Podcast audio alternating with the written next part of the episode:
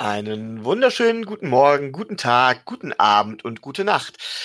Ihr hört den Dolphins Drive, euren, ja, euren Podcast über die Franchise aus Miami, bei der es mit dem Super Bowl Sieg allmählich knapp wird, zumindest in dieser Saison. Und mein Name ist Micho. Aber natürlich bin ich, wenn, immer wenn ihr mich hört, wisst ihr, Rico ist nicht da. Es tut mir ja leid. Äh, zumindest hatte er letzte Woche mal wieder ein Gastspiel. Dafür habe ich natürlich wieder Tobi dabei. Hallo Tobi.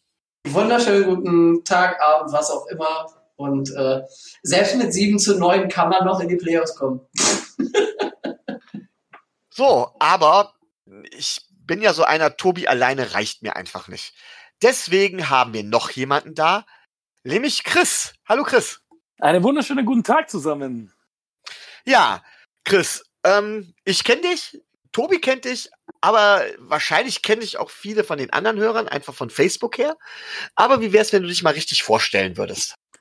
Ja, ähm, also die meisten kennen mich eigentlich schon aus der Facebook-Gruppe. Ich mache ja auch unsere Twitter-Seite zum Beispiel ähm, von den Miami Dolphins Germany. Und ja, der ein oder andere Ranhörer wird mich vielleicht auch kennen. Also mich nicht direkt, aber me meine Lache. Denn nach dem Miami Miracle äh, gab es ja dieses ominöse Video, auf dem ich zusammengebrochen bin vor Lachen und das sich, glaube ich, über 200.000 Leute angeschaut haben bei RAN. Und ja.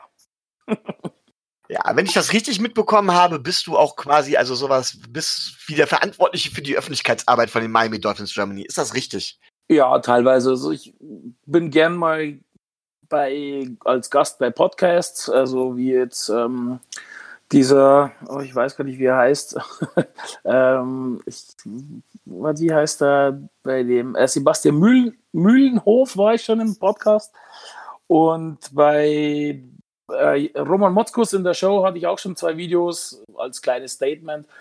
Ja, ich, ich kenne die Kamera aus beruflicher Sicht, äh, aus beruflicher Sicht und mir macht das nichts aus. Ich mache es gerne und ich bin kein richtiger Football-Insider, weil ich selber nie gespielt habe, aber ich glaube, ich kenne mich ganz gut aus, ähm, was das Außenrum ähm, angeht. Und ja, ich bin Vollblut-Fan. Seit, ähm, seit wann bist du Miami Dolphins-Fan und wie bist du Miami Dolphins-Fan geworden? Ah ja, das ist eine gute Story. da ich ja, ähm, also ich bin Fan seit 2006 der Dolphins. Ähm, meine erste Saison war eine 1-15-Saison. Ihr könnt euch vielleicht erinnern. so, ähm, ich fühle mich, fühl mich, fühl mich, gerade zurückversetzt in der Zeit. Damals haben wir übrigens die, die Ravens geschlagen, was wir heutzutage wahrscheinlich nicht mehr schaffen würden aktuell. Ähm, wieso Miami? Ja, ich war das erste Mal in Miami in 2006. Ähm, der Klassiker eigentlich. Man kauft sich ein Cappy, man kauft sich ein ein Trikot ähm, mit der Nummer 99, den Namen muss ich ja nicht erwähnen. Und ähm, ja, dann, ich habe so ein kleines Nebengewerbe als DJ und die Musik fand ich, die aus Miami kam, diesen ganzen Hip-Hop fand ich auch schon immer sehr, sehr geil und habe mich dann einfach mit der Materie Miami beschäftigt. Und gleichzeitig ist in Ingolstadt ähm, ein Footballverein gegründet worden, die Ingolstadt Dukes ähm, bei denen die Gründungsmitglieder alle Türsteher waren in dem Club, in dem ich aufgelegt habe. Und so kam dann die Verbindung zum Football und dann die Verbindung zu Miami und dann kombiniert ihr den Rest zusammen. okay. Ähm, das heißt, wir werden heute mal nicht mehr im eigenen Saft braten. Gerade Tobi und ich, wir drehen uns ja sehr gerne im Kreis, immer wieder um dasselbe Thema und jeder Nein. hat eine Meinung. Das, äh, jeder hat eine andere Meinung von uns auch noch. Äh, ich weiß immer tödlich. Äh, aber da werden wir heute dementsprechend Chris mal zu Wort kommen lassen, der das Ganze vielleicht mal ein bisschen aufbrechen kann. Ja, mir geht es ab und zu schon so, wenn ich einen Podcast höre, dann würde ich gerne mal so ein Veto einlegen und dann denke ich dran so, ah, scheiße, ich sitze ja im Auto, ich kann ja gar nicht, mich hört ja gar keiner. Darfst du gern jederzeit tun. ich kann sagen, bei uns darfst du auch im Auto dein Veto einlegen. Okay, passt. ja, dann würde ich sagen, wir kommen zu den News. Und tatsächlich war es eine nicht ganz so ereignisreiche Woche bei den Miami Dolphins. Äh, da bin ich eigentlich froh drüber. Es gibt bisher allerdings leider schlechte News, nur schlechte News. Und das erste ist, ähm, dass Jakeem Grant leider auf IR gesetzt wurde. Tobi. Ja, was, also, was bedeutet das für uns? Naja, die äh, erstens, die Wide Receiver Gruppe wird relativ dünn, wenn man nicht jetzt aus, aus äh, entweder irgendeinen Free Agent günstig oder ähm, vielleicht Isaiah Ford aus dem Practice Squad nach oben zieht. Das heißt, da wird's relativ dünn und ähm, was man auch schon gesehen hat, im Special Team kommt natürlich jetzt äh, in erster Linie Marcus Sherrills zum Einsatz, weil Grant nicht da, Drake nicht mehr da, Preston Williams verletzt, also Kickoff-Returner, Punt-Returner haben wir auch nicht mehr. Ja. Chris, äh, meinst du, ähm, ist, ist Jakeem Grant jetzt injury-prone? Müssen wir uns da jetzt auch noch nach einem Ersatz umgucken? Oh, nee, ich glaube, ähm, vielleicht ist es auch wieder eine ähnliche Vorsichtsmaßnahme, wie wir es ja letzte Woche schon gesehen haben. Ähm, ich glaube, dass Grant in der Zukunft auch äh, eine Rolle spielen wird im Kader und man muss es ja nicht darauf anlegen. Man hat es ja bei einem College Quarterback gesehen, wenn man mit Biegen und Brechen jetzt alles will, dass es vielleicht dann eins zu viel ist und ja, deswegen ich glaube, ich habe jetzt weiß es nicht genau, was die Verletzung ist. Ich habe es heute zwar gelesen und überflogen, aber ich weiß es nicht genau. Aber ich denke, dass ähm, reine Vorsichtsmaßnahme bei Grant. Also, wenn wir mal kurz auf den Wide Receiver rumgucken, äh, wir haben jetzt noch Devante Parker, der tatsächlich seine Breakout-Saison hat und gerade Richtung 1000-Yard-Saison geht. Kann man nicht anders sagen. Ähm, dann haben wir natürlich noch Allen Hearns, Tobi, möchtest du meine Meinung zu Alan Hearns mal wiedergeben? Ähm, Deine nein, Meinung zu Alan Hearns kennt, glaube ich, inzwischen jeder. Lassen wir es lieber. Ähm, und dann haben wir Albert Wilson, von dem ich mir eigentlich viel erwartet hatte und er nichts davon tatsächlich äh, oder so gut wie nichts davon wirklich gezeigt hat. Und das war's. Wir haben dann Jakeem Grant jetzt auf IR, wir haben Preston Williams, der auf IR ist, wir haben Gary Jennings, den wir als Free Agent gesigned, hab, gesigned haben und der auf IR ist. Ähm, ja, das ist wohl unser Wide Receiver Room für nächstes Jahr. Wenn ich davon ausgehe, dass Albert Wilson auch noch weg ist, ähm, haben wir da trotzdem immer noch fünf Wide Receiver. Holen wir noch jemanden dazu, Chris?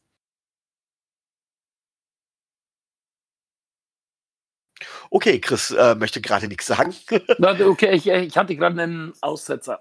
Okay. ja, ähm, man, man, man wird auf jeden Fall noch jemand holen, aber ähm, vielleicht auch im Draft, aber aktuell schaut es sehr dünn aus definitiv.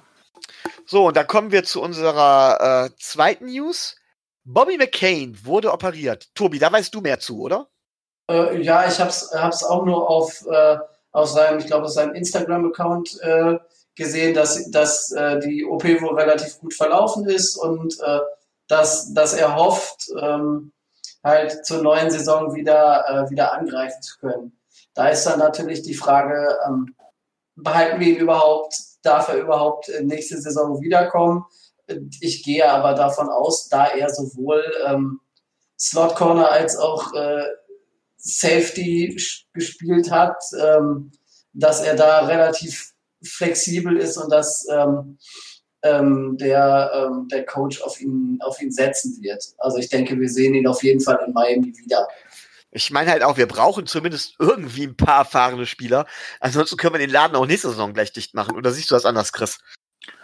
Nee, ähm, wir brauchen definitiv erfahrene Spieler. Ich glaube, auch McCain ist jetzt nicht unbedingt ein Kandidat, den man cutten wird. Aber wir werden ja in der Free Agency ein paar Spieler holen, die Erfahrung haben. Also wir werden nicht nur mit Rookies auflaufen, das kann ich mir auch beim besten Willen nicht vorstellen.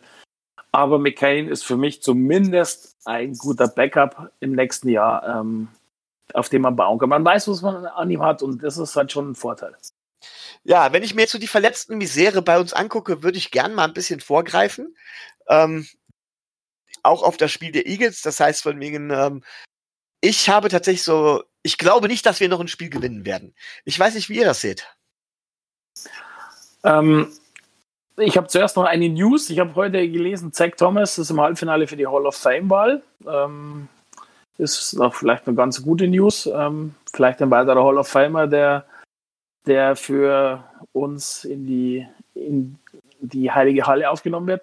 Es wäre ähm, schön, er hätte es sehr verdient. Er war allerdings sehr oft in dem Halbfinale, glaube ich. Er ist nie ins Finale gekommen. Die Frage ist, ich glaube, irgendwann darf er nicht mehr nominiert werden. Ist das aber ich glaube, die anderen Kandidaten, die jetzt auf der Wahl noch äh, zur Verfügung stehen, sind dieses Mal nicht so die großen Namen. Ich glaube, er hat eine re äh, relativ große Chance, dass er es schafft. Sehr schön. Ich denke, dieses Jahr, dieses Jahr ist er halt einfach auch mal dran. Also das ist halt so. Ja, ich habe halt eben die Sorge, dass er irgendwann, ich glaube, nachdem man vier oder fünf Mal da so weit gekommen ist, was dürfte man nicht mehr nominiert werden, äh, wenn man immer gescheitert ist, irgendwie sowas. Und das wäre halt extrem bitter, weil äh, dann gäbe es, glaube ich, nur diesen Umweg äh, über dieses Lebenswerk oder so, wie man dann noch in die Hall of Fame kommen könnte. Ja, aber ich denke, ich denke schon, weil er hat es halt auch von seinen Leistungen einfach auch äh, und von seiner ganzen Art einfach auch verdient. Ne? Das muss man halt auch einfach mal sagen. Bei mir rennst du da offene Türen ein, keine Frage. Ja, ja, ich, ich, ich denke, da renne ich bei jedem hier offene Türen ein. Definitiv. Ja, aber nochmal zurück zu meiner Frage. Ich habe gerade eben gesagt, von wegen, ich befürchte, dass wir diese Saison kein Spiel mehr gewinnen werden. Allein schon aufgrund unserer verletzten Misere. Muss ich dir widersprechen, wir spielen noch gegen die Bengals. Das sagen viele. Tobi? Da bin ich mal gespannt, mit welcher Einstellung die Bengals da auftreten, wie dann der, äh, wie dann der, das, der, der, das Draftboard aussieht, an welcher Position wir sind, ob wir uns das leisten. Tobi, Was? willst du damit etwa behaupten, die Bengals könnten tanken? Nein, natürlich nicht. Wie könnten sie denn? So ein. Wenn Rand das nicht behauptet, dann ist es auch nicht so. Genau, richtig. Das kann gar nicht sein. Wir, ich dachte, wir tanken. Der kann doch nicht eine zweite, er kann doch nicht eine zweite Mannschaft unser, unser Konzept kopieren. Das geht doch nicht. Nein. Also ich sehe ganz ehrlich aber nicht, dass wir gegen die Bengals gewinnen. Tatsächlich sind die Bengals nicht gut, gar keine Frage. Aber die Bengals können sich, selbst wenn sie tanken würden, selbst wenn die Mannschaft tanken würde, was ich ja immer noch für ein Unding halte, was ich ja immer noch nicht glaube, dass es wirklich geht, ähm, äh, ja, selbst wenn die Mannschaft tanken würde, könnten sie sich eine Niederlage erlauben gegen uns. Ein, ein Sieg. Ein, ein, Sieg gegen uns erlauben, Entschuldigung. Eine Niederlage sowieso, wenn sie tanken würden. Ähm, sie haben zurückgewechselt zu Andy Dalton, den ich tatsächlich auch für stark unterschätzt halte. Ja. Ähm, ja, also, ähm, also dementsprechend haben sie da ihre Chance. Der Supporting Cast ist halt relativ miserabel. Aber wenn ich dann in Bestbesetzung hätten wir, klar, eine Chance haben wir immer. In Bestbesetzung hätten wir auch eine Chance gegen die Bengals. Aber so viel wie bei uns im Moment äh, auf IA landet. Also wir spielen ja mittlerweile nicht mehr mehr mit unserer dritten Garde, sondern teilweise schon mit der vierten oder fünften Garde. Und ich glaube nicht, dass wir, wenn die Bengals sich halbwegs anstrengen, dass wir da tatsächlich da eine Chance gegen haben durften.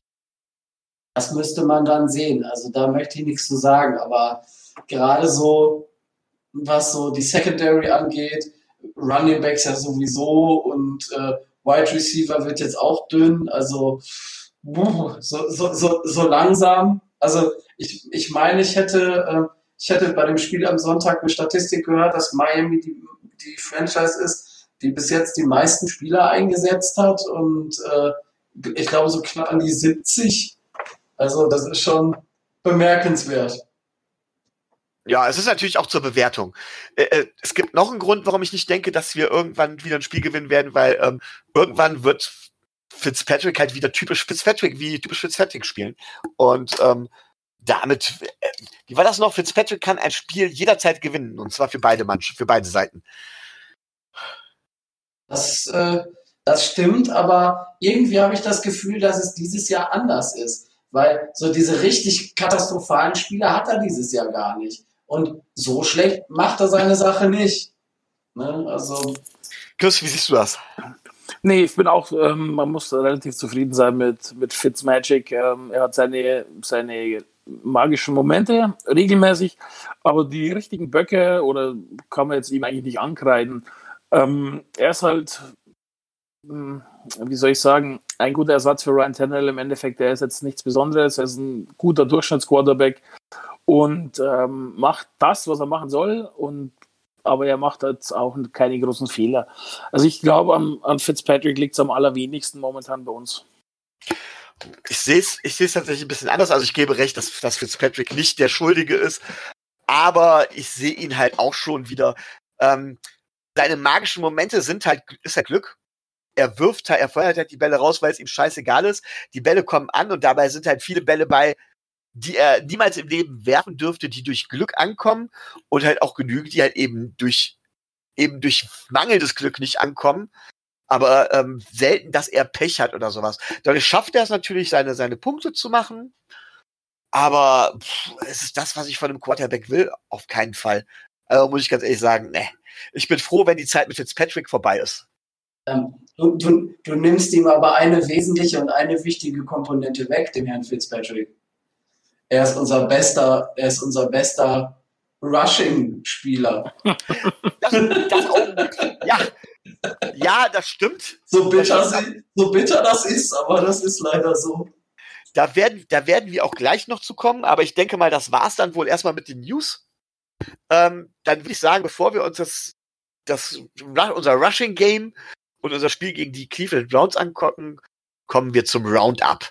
Roundup, die Kategorie, wo ich euch hier kurz über bestimmte Begebenheiten aus der NFL informieren würde und wo ihr vielleicht kurz dazu Stellung nehmen sollt. Und anfangen möchte ich mit etwas, was mit den Miami Dolphins zumindest am Rande zu tun hat. Denn Frank Gore ist jetzt Dritter der All-Time äh, in der, in der ähm, All-Time Rushing Yard äh. Chris, wird der Hall of Famer irgendwann? Ja, wird er definitiv. Alleine schon die Leistung ist schon ein absolutes Wahnsinnsstück, das er hier mit als drittmeiste Rushing Yards und es sind gar nicht mehr so viele weg. Ich glaube, Sanders sind 3000 und der zweite waren 1500. Wer weiß, Walter, wie lange, Walter wie lange Payton. Noch, ja, okay, aber dieser unbekannte Walter Payton, ja. Ähm, wer weiß, wie lange, wie lange er noch spielen wird. Ich traue es ihm zu, dass er noch zwei, drei Jahre macht. Ob er Bock hat, weiß ich nicht. Seine Leistungen sind immer noch okay, aber also Hall of Fame ja. Man muss halt die Relation sehen. Er ist halt schon verdammt lange dabei und wenn du verdammt lange dabei bist, dann hast du eben als beständiger Running Back einfach viele Yards oder immer wieder Yards. Deswegen ähm, ist es schwierig zu sagen, aber ich denke schon, dass er Hall of Famer wird. Also ich wüsste keinen Grund, warum nicht. Dann will ich mal Tobi nach dem Grund fragen. Tobi, wie viele Playoff-Spiele hat Frank Gore? Ein oder zwei? Äh, also ich, ich, ich glaube sogar, es sind, sind, sind ein paar mehr, aber es sind halt nicht viele. Aber trotzdem. Also, also ich meine, bis vor, bis, bis vor vier Jahren hatte er keins. Und dann hat er eins, eins dazugeholt und ist dann direkt aber ausgeschieden. Ja, dann, wird er auch, dann wird er auf jeden Fall dieses Jahr noch eins kriegen, schätze ich. Oder zumindest ein Wildcard-Spiel. Ja, dann wäre er vielleicht bei drei Spielen. Ich weiß gar nicht, wie viele er insgesamt hat, aber. Ja, aber darum, darum geht es auch gar nicht, sondern es geht einfach um die Sache, die Chris schon erwähnt hat, dass der halt seit 15 Jahren konstant äh, die Yards abliefert. Egal wer da mit ihm im Running Back Core spielt, egal in welcher Mannschaft er ist, egal welche, äh, welches Wetter, welche Umstände, den kannst du halt nachts um fünf auf Platz stellen und äh, der wird immer noch seine, seine Leistung liefern. Er ist einfach das Muster an Beständigkeit und an Konstanz. Und das haben viele Running Backs zum Beispiel nicht. Die, die, das Durchhaltevermögen eines Frank Gores haben sie sowieso nicht. Also von daher, ich kann mir nicht vorstellen, dass er nicht in die Hall of Fame kommt. So, dann spiele ich mal hier wieder den, äh, den Gegner, denn ich bin der Meinung, er wird nicht in die Hall of Fame kommen. Ob er es verdient hat, sei dahingestellt, aber tatsächlich hat er seine Yards halt wirklich nicht durch herausragende Leistungen, wie zum Beispiel ein Walter Payton oder sowas, äh, oder zum Beispiel den Emmett Smith ist ja auf eins. Er hat jetzt äh, Barry Sanders überholt, wie Barry Sanders geholt, ähm, sondern tatsächlich einfach nur dadurch, dass er einfach nur lange da ist. Und lange da ist. Und lange da ist. Und ich finde, das allein macht noch keinen Hall of Famer auf, nicht die Jahrzahl alleine, sondern ähm, um als Running Back in die Hall of Fame zu kommen, muss man dem Spiel seinen Stempel aufdrücken. Und das hat aber keine seiner Stationen geschafft. Und das sehe ich halt kritisch. Also selbst bei uns hat das nicht geschafft und unser Laufspiel war nicht berühmt. Ja, das, das, das, kann, man, das kann man natürlich so sehen, aber ähm, er, drückt, er drückt einer Generation seinen Stempel auf. Ne? Weil gerade als Running Back, ich meine, der Junge hat seine ersten Yards glaube 2006 gemacht oder so. Also der ist schon puh, 15 Jahre oder sowas hat er auf dem Buckel und ähm, von daher, dass diese Konstanz und diese, äh, es ist keine Dominanz, sondern es, es ist eine Dominanz in der Dekade. Ähm, musst du, musst du erstmal schaffen und das ist, denke ich mal, der Grund. Weil ähm, er hat beständig, ich glaube, zwölf Jahre in Folge immer 1000 Yard äh, Saisons abgeliefert und das musst du erstmal schaffen. Ne? Und, ähm, und Tobi, deswegen Tobi, stellt sich die Frage nicht. Tobi, du hast ja vorher gesagt, bei Zach Thomas ist es auch so, vielleicht kommt er nicht so durch die Leistung rein, aber über das Lebenswerk. Und das sehe ich bei Frank Gore auch ähnlich. Ähm, eben, wie du schon sagst, eine ganze Generation geprägt. Und nicht, weil er vier Super Bowl gewonnen hat, sondern eben, weil er eben eine ganze Dekade ähm, einer der besten Running Backs war. Okay. Ähm, dann vielleicht mal an alle, die zuhören, gesagt, wir haben heute Dienstagabend. Und gestern ist der letzte Spieltag zu Ende gegangen mit einem alter Falter. Mit was für einem Massaker, möchte ich es mal nennen. LA Rams sind von den Baltimore Ravens nach Strich und Faden verprügelt worden. Also Lamar Jackson äh, spielt ja grundsätzlich, habe ich das Gefühl, schon keine vierten Viertel mehr. Ne, Force Quarter wird er, spielt er auf Prinzip nicht, deswegen gibt er vorher so viel Gas. 42,6. Wow. Ist das die Zukunft des Spiels, was wir da sehen? Tobi. Hm, naja, also auf jeden Fall ähm, hat ähm, es Harbo geschafft, ein System zu entwickeln, das perfekt sich an den Stärken von Lamar Jackson orientiert, offensiv. Gut, eine gute Defense hatten, äh, hatten die Ravens eigentlich immer schon. Das kommt noch oben drauf. Von, von daher, ähm, wenn es nicht gelingt, ähm, den Lamar Jackson zu kontrollieren, das heißt, ihm sowohl seine Läufe, die natürlich massig gefährlich sind, wegzunehmen, als auch sein wesentlich verbessertes Passspiel in den Griff zu kriegen. Dann sehe ich nicht, wie man die Ravens nachhaltig stoppen kann, weil sie halt immer switchen können. Und ich meine, es ist ja nicht nur Lamar Jackson. Ne? Sie haben ja auch noch ähm, da, danebenbei in der Offense Waffen, die sie einsetzen können. Die Titans sind, äh, spielen überragend. Äh, die Running Backs sind, sind auch neben Lamar Jackson sehr gut. Also sie haben momentan eine Gruppe zusammen, von der man ausgehen kann, dass sie relativ weit kommen können und äh, die Liga dominieren, tun sie ja schon. Chris, Lamar Jackson wurde als 32. Spieler, also mit Pick 32 geholt. Ähm, haben wir, wir haben damals auch alle gesagt, oh Gott, werfen da Running Back und was weiß ich nicht alles. Haben wir und auch der Rest der NFL ihn unterschätzt?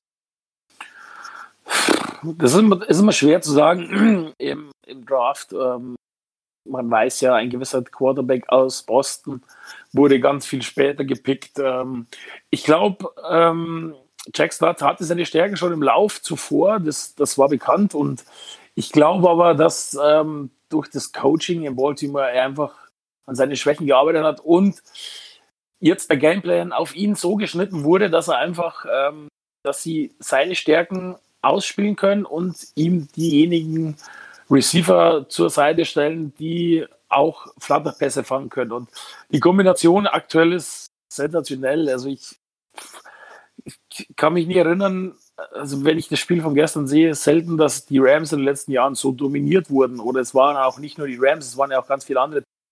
Also es ist sensationell und du kannst es nicht verteidigen, das ist das Problem. Die ganzen ähm, Read-Option-Spielzüge, wie willst du es verteidigen? Das ist, das ist unglaublich. Also ich muss Tobi natürlich recht geben. Ähm, äh, Harbo hat wirklich das perfekte System für, für Lamar Jackson gefunden. Und Lamar Jackson, da gebe ich Chris auch recht, äh, hat sich tatsächlich im Passing Game deutlicher verbessert, als ich es ihm zugetraut hätte. Das ist keine Frage. Ähm, aber erstmal, ursprünglich habe ich mal gedacht, dass die Offense der Ravens wäre Lamar Jackson. Dann sehe ich aber, wie RG3 reinkommt, RG3 reinkommt, der eigentlich, eigentlich schon voll invalide sein müsste und praktisch genauso ins System passt und genauso gut spielt. Und dann denke ich mir, okay, natürlich ist Lamar Jackson nochmal eine andere Komponente und macht das Ganze nochmal gefährlicher. Aber wir haben so oft schon Teams gehabt, wo wir gesagt haben, wow, wir haben die Zukunft des Footballs gesehen. Wer soll die stoppen? Das waren früher die Falcons. Dann hieß es nach dem Super Bowl-Sieg der, der, der Eagles hieß es, oh, wer soll das Team auf Jahre hinaus schlagen? Die sind so komplett. Und jetzt kommt noch Carsten Wentz zurück, der besser ist als Nick Foles. Wer soll die schlagen? Dann letztes Jahr, oh, Sean McWay, das Wunderkind. Jeder, der mit ihm mal Kaffee getrunken hat, ist, ist, ist quasi schon ein Trainingsgenie. Äh, der Kerl, der findet den Football neu. Der bringt die Rams auf ein neues Level. So, dieses Jahr sind es die Ravens. Was passiert, wenn die Ravens entschlüsselt werden und meiner Meinung nach, wenn sie zum Beispiel ein zweites Mal gegen die Patriots und so weiter antreten müssen, wird es da Gameplans gegen sie geben? Ich bin mir relativ sicher, dass die, dass es da, dass die, dass gegen die Ravens angesetzt wird. Werden die Ravens in der Lage sein, das zu kontern? Werden sie da einen Plan B haben, der funktioniert? Das ist meine Frage, Chris. Was sagst du? Also die Ravens hatten ja die letzten Jahre auch schon eine sehr, sehr starke Defense. Das muss man ihnen ja schon zugute halten. Die haben sie jetzt schon seit äh, einigen Jahren auch, eigentlich schon seit sie den Super Bowl gewonnen haben, wann war das? 12 in dem Dreh, 11, 12. Und ähm, ja, den Ravens war halt immer, die waren halt immer einen guter, guten Quarterback von, von einem guten Playoff-Run entfernt und den haben sie jetzt anscheinend. Und ja, ähm, die Patriots haben jetzt ihr Tape, wissen, wie sie gegen sie nicht spielen dürfen. Ähm, ich sehe bei den Patriots aber in dem Fall einfach zu viele Probleme in dem Jahr, dass sie sie komplett ausschalten könnten. Aber wir werden sie ja nächste Woche sehen. Ich glaube, wenn ich mich nicht täusche, spielen die Ravens am Montag gegen die 49ers. Ja, gegen die wohl in letzter Zeit zweitbeste Defense der NFL. Tobi, hast du die Befürchtung, dass die Ravens mit Lamar Jackson dominieren werden? Und meine Angst wäre, dass diese Art von Quarterback, die ich eigentlich nicht wirklich gerne mag, tatsächlich das neue State of the Art in der NFL wird? Äh, kann, ich mir, kann ich mir ehrlich gesagt nicht vorstellen, weil ähm, die Veränderungen, die dann kommen würden oder die dann kämen, wären sicherlich massiv. Das war bei den Falcons so, das war bei den, bei den Rams so, dass dann da Schlüsselpositionen weggefallen sind, weil dazu, dass dieses System weiter funktioniert, müsste ja diese komplette Gruppe einmal komplett und ganz äh, so zusammenbleiben und Lamar Jackson müsste seinen Status auch über den Sommer halten. Das kann er jetzt in dem Run sicherlich machen, aber ob er das über, über mehr als eine Saison ähm, konstant schon hinbekommt, das weiß ich nicht, weil das ist so die, das ist so die Sache.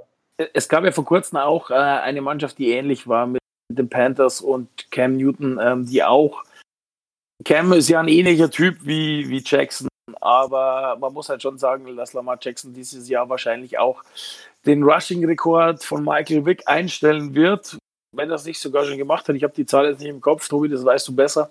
Äh, noch aber, nicht ganz aber es wird nicht mehr lange dauern. Und das ist natürlich schon, das ist schon eine wahnsinnige Leistung. Also das muss man wirklich anerkennen. Natürlich ist die Halbwertszeit von laufenden Quarterbacks um einiges kürzer wie von Quarterbacks, die nur in der Pocket stehen. Ähm, und ich weiß auch nicht, wie lange Jackson das noch macht, weil wenn er mal wirklich einen schön vor den Bug kriegt, dann überlegt er sich in Zukunft vielleicht zweimal. Aber solange er jetzt noch so befreit aufspielen kann, wird er das weitermachen und wird auch weiter erfolgreich sein. Und für mich sind die Ravens momentan der absolute Favorit auf den Super Bowl. Da gibt es für mich aktuell nichts, was dran kommt, auch nicht die 49ers. Okay, kommen wir zu einem von, von, von dem besten Rushing Quarterback, kommen wir zu einem anderen Quarterback, der in letzter Zeit viel Freude macht, der sein Team im Playoff-Rennen hält. Ähm, das Team steht jetzt 6 und 5. In den letzten, ich glaube, vier oder fünf Spielen immer ein Game-Winning-Drive hingelegt. Passer-Rating deutlich über, äh, ich meine, über 150. Auch die letzten Spiele immer wieder. Ähm, führt die Mannschaft, hat, hat den, dem Team eine neue Hoffnung gegeben. Gutes Touchdown-Interception-Ratio. Die Rede ist von Ryan Tannehill. Ryan Tannehill führt die Titans tatsächlich hoffentlich sogar in die Playoffs, denn damit wären die Texans raus. Ähm, auf jeden Fall scheint er dem Team neues Leben eingehaucht zu haben, nachdem er Max Mariota abgelöst hat. Tobi, haben wir ihn zu früh gehen lassen? Äh, nein, in der Situation, in der Miami war, war es zwangsläufig, dass man diesen Umbruch einleiten musste und dazu gehört, gehörte leider auch der Ryan Tannehill-Vertrag, weil äh, unser allergrößter äh, Experte, Meister Tenbaum, der ja jetzt durch die US-Medien geistert äh, und sich da als Experte verkauft, hat ihm ja so ein Ding dahingelegt, das wäre ja in den nächsten Jahren noch viel schlimmer geworden. Aber dass er das drauf hat, wenn alles drumrum stimmt, wenn alles passt, das wusste man in Miami natürlich. Es hat bei uns aber nie gepasst. Und dass er Game-Winning Drives kann, hat er im ersten Jahr von Gaze vor zwei Jahren gezeigt. Da hat er der, der Reihe nach diese Game-Winning Drives äh, angeführt. Dass er versucht, ein, ein, ein Footballteam zu führen, dass er versucht, der Leader zu sein. Diese Ahnung hatte man auch bei uns schon. Und in Tennessee hat er eine vernünftige O-Line, er hat einen super Running Back, der ihm, äh, der massiv Druck von den Schultern nimmt und äh, er spielt auch konstant auf dem hohen Level, das er anbieten kann. Also er ist momentan top drauf und zeigt das auch. Und ich wünsche ihm nur das Beste, soll er gerne tun. Chris, warst du damals einer derjenigen, der gesagt hat, Tenne gleich Garbage muss weg? Nein, ich besitze auch selbst zwei Tennell-Trikots. Ähm, ich fand Ryan Tennell, ähm, also ich mochte ihn schon als Quarterback, weil er, er hatte sehr positive Ausstrahlung. Das ist für mich für einen Quarterback ja auch ein wichtiger Punkt. Ähm, er, er, war für mich schon ein Leader, auch wenn er das nicht so, so extrovertiert ähm, wie ein äh, Fitzpatrick mit übertriebenem Jubel oder sonstiges gezeigt hat. Aber ich, ich fand ihn schon einen guten Quarterback. Ich meine, ich habe jetzt so eine Statistik im Kopf in den ersten vier Jahren, in seinen Rookie-Jahren, ähm, hatte er die drittmeisten äh, Passing Yards aller Quarterbacks in der Zeit. Vor ihm waren Dan Marino und Peyton Manning. Alleine das zeigt schon, dass er gar nicht so schlecht war. Wenn man dann noch vergleicht, in den ersten vier Jahren hatten die anderen zwei um die 60 Sex und er hatte über 130, ähm, sieht man auch genau das Problem. Er hatte immer Druck, weil er keine O-Line hatte. Und ähm, das war eben sein großes Problem. Und jetzt hat er eine anständige, es ist keine überragende, aber anständige O-Line. Und ähm, er macht was draus und ich, ich, ich mag ihn als Spieler und ich freue mich auch für ihn, auch weil eben, wenn Tennessee weiterkommt, die Texans ähm, ja, Plätze abgeben und unser Draftpick wächst. Aber ich, ich finde, was er macht, ich beobachte ihn gerne und äh, ich finde, was er macht, sehr, sehr gut. Ich meine, sein Rushing-Touchdown geht er voll in Mann, überschlägt sich fast. Äh, okay, aber also ich finde es gut und klar, man muss ihn abgeben, wenn man auch einen Rebuild äh, einleitet, dann musst du ihn abgeben, auch mit dem Vertrag. Ich glaube, es wird über 20 Millionen gewesen.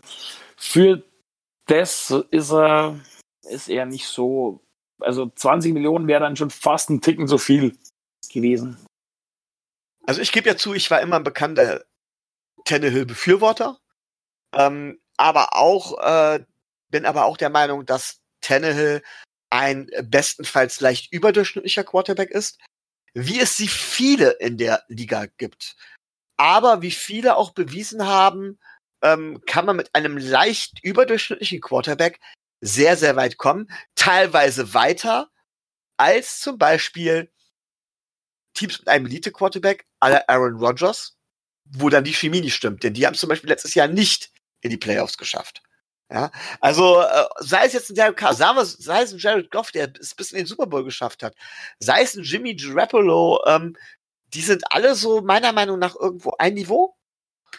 Auch mit Ryan Tannehill. Ähm, und wir wollten halt einfach mehr. Ne? Das ist meine Meinung. Ich freue mich sehr, aber ähm, ja, garantieren kann man es nicht. Kann man es nie. Wir kann auch nicht garantieren, dass wir jetzt einen besseren bekommen. Ähm, aber zu früh abgegeben. Irgendwann musste es halt, musste man es halt tun. Aber generell, wo wir jetzt gerade Thema Playoffs hatten, in der NFC scheint es ja fast durch zu sein, das Thema. Also da werden die 49ers, die Saints, die Vikings, die Packers und die Seahawks so gut wie sicher in den, in den, in den Playoffs sein. Äh, da geht es eigentlich nur darum, werden die Cowboys oder die Eagles ihre Division gewinnen. Und tatsächlich werden wir spielen wieder ein fast schon Königsmacher. Aber es gibt halt noch die anderen Divisions, wo zum Beispiel im Moment die, äh, die Ravens natürlich ganz klar äh, ihre Division gewinnen.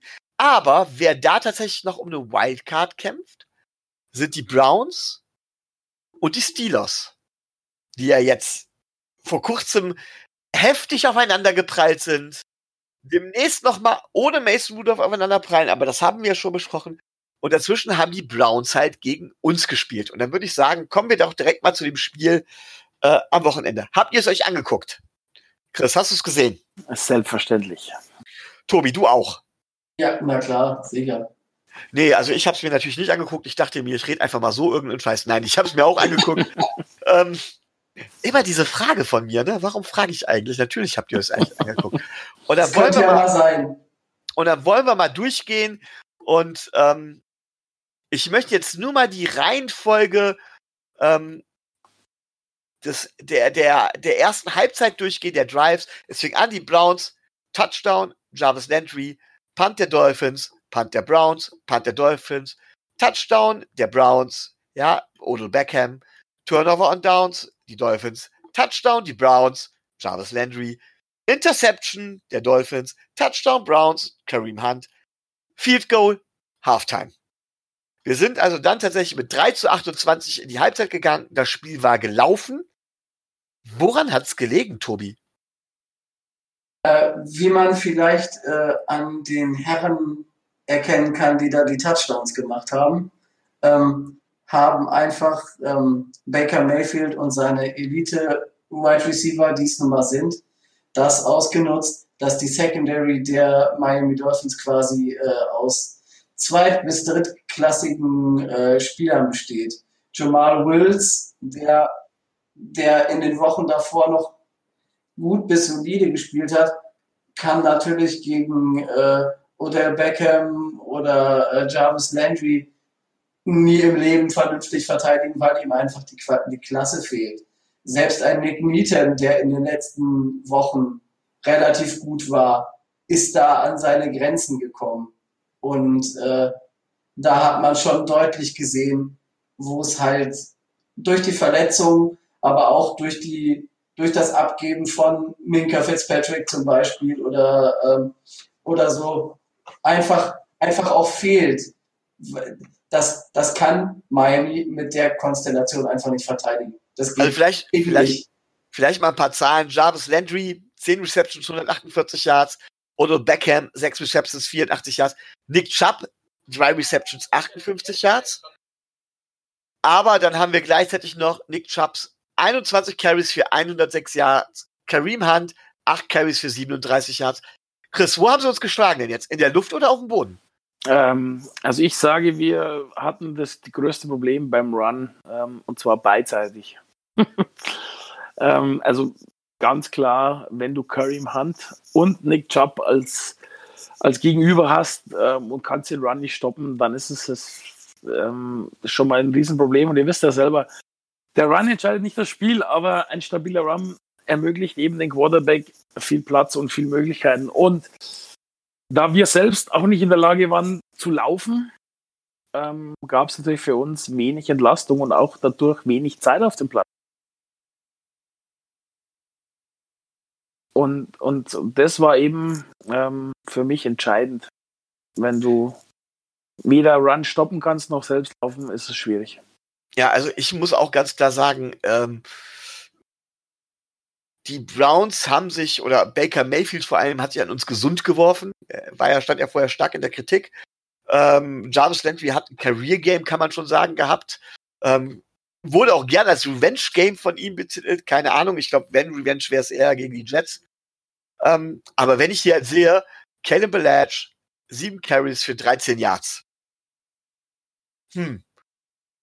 Ähm, oder Mike Gesicki, ja, Mike Gesicki hat, da kommen wir gleich noch zu, äh, auch, auch was, auch eine schöne, äh, eine schöne Situation gehabt, aber drei Receptions für 28 Yards. Albert Wilson, sechs Receptions für 33 Yards. Wir haben es weder auf der offensiven Seite noch auf der defensiven Seite hinbekommen. Und dann kommt Tobi und schreibt mir tatsächlich, das wird das erste Spiel sein, dass er nicht bis zu Ende guckt. Weil, ja, wie hast du es begründet? Weißt du es noch? Ähm, es, es, ähm, ich habe einfach nicht, also das, beim 28 zu 0 habe ich das geschrieben. Ich habe einfach nichts, nichts mehr, äh, nichts mehr erwartet, weil ich mir nicht vorstellen konnte, dass sich an der Spielstruktur irgendwas ändert, weil den, den Pass und den Lauf haben wir auch weiterhin nicht gestoppt. Also wenn Cleveland das wirklich zu 110 Prozent äh, runtergespielt hätte, wie sie es hätte, hätten eventuell tun können, ähm, dann hätte das ganz, ganz, ganz, ganz schön übel ausgehen können. Ja, Chris, hattest du auch das Gefühl, dass die Browns in der zweiten Halbzeit einen Gang runtergeschaltet haben? Ähm, hatte ich gar nicht. Das, ich habe eher das Gefühl gehabt, dass wir in der Halbzeit dementsprechend gut umgestellt hatten und ähm, mehr oder besser den Lauf verteidigt haben und unsere, unsere ähm, Receiver besser in Position gebracht haben. Ähm, man hat auch, weiß nicht, ob es gesehen hat, äh, aber ich fand, dass Fitzpatrick nach der Pause sein Spiel etwas geändert hat. Ich fand, er war um einiges mobiler in der ersten Halbzeit. Und ähm, dann haben die Browns wahrscheinlich auch wieder selbst umgestellt, dann haben sie es wieder verteidigt. Aber das dritte Viertel war für mich, ähm, da hat man gesehen, okay, in der Halbzeit kann doch was passieren. Und ähm, man kann trotzdem sein Spiel ändern und dann auch wieder eine Chance haben, auch gegen die Browns. Also tatsächlich, ich hatte auch den Eindruck, dass die Browns uns nicht mehr ganz ernst genommen haben und dass wir da, dass wir da vorgehen konnten. Ähm, jetzt mal die entscheidende Frage.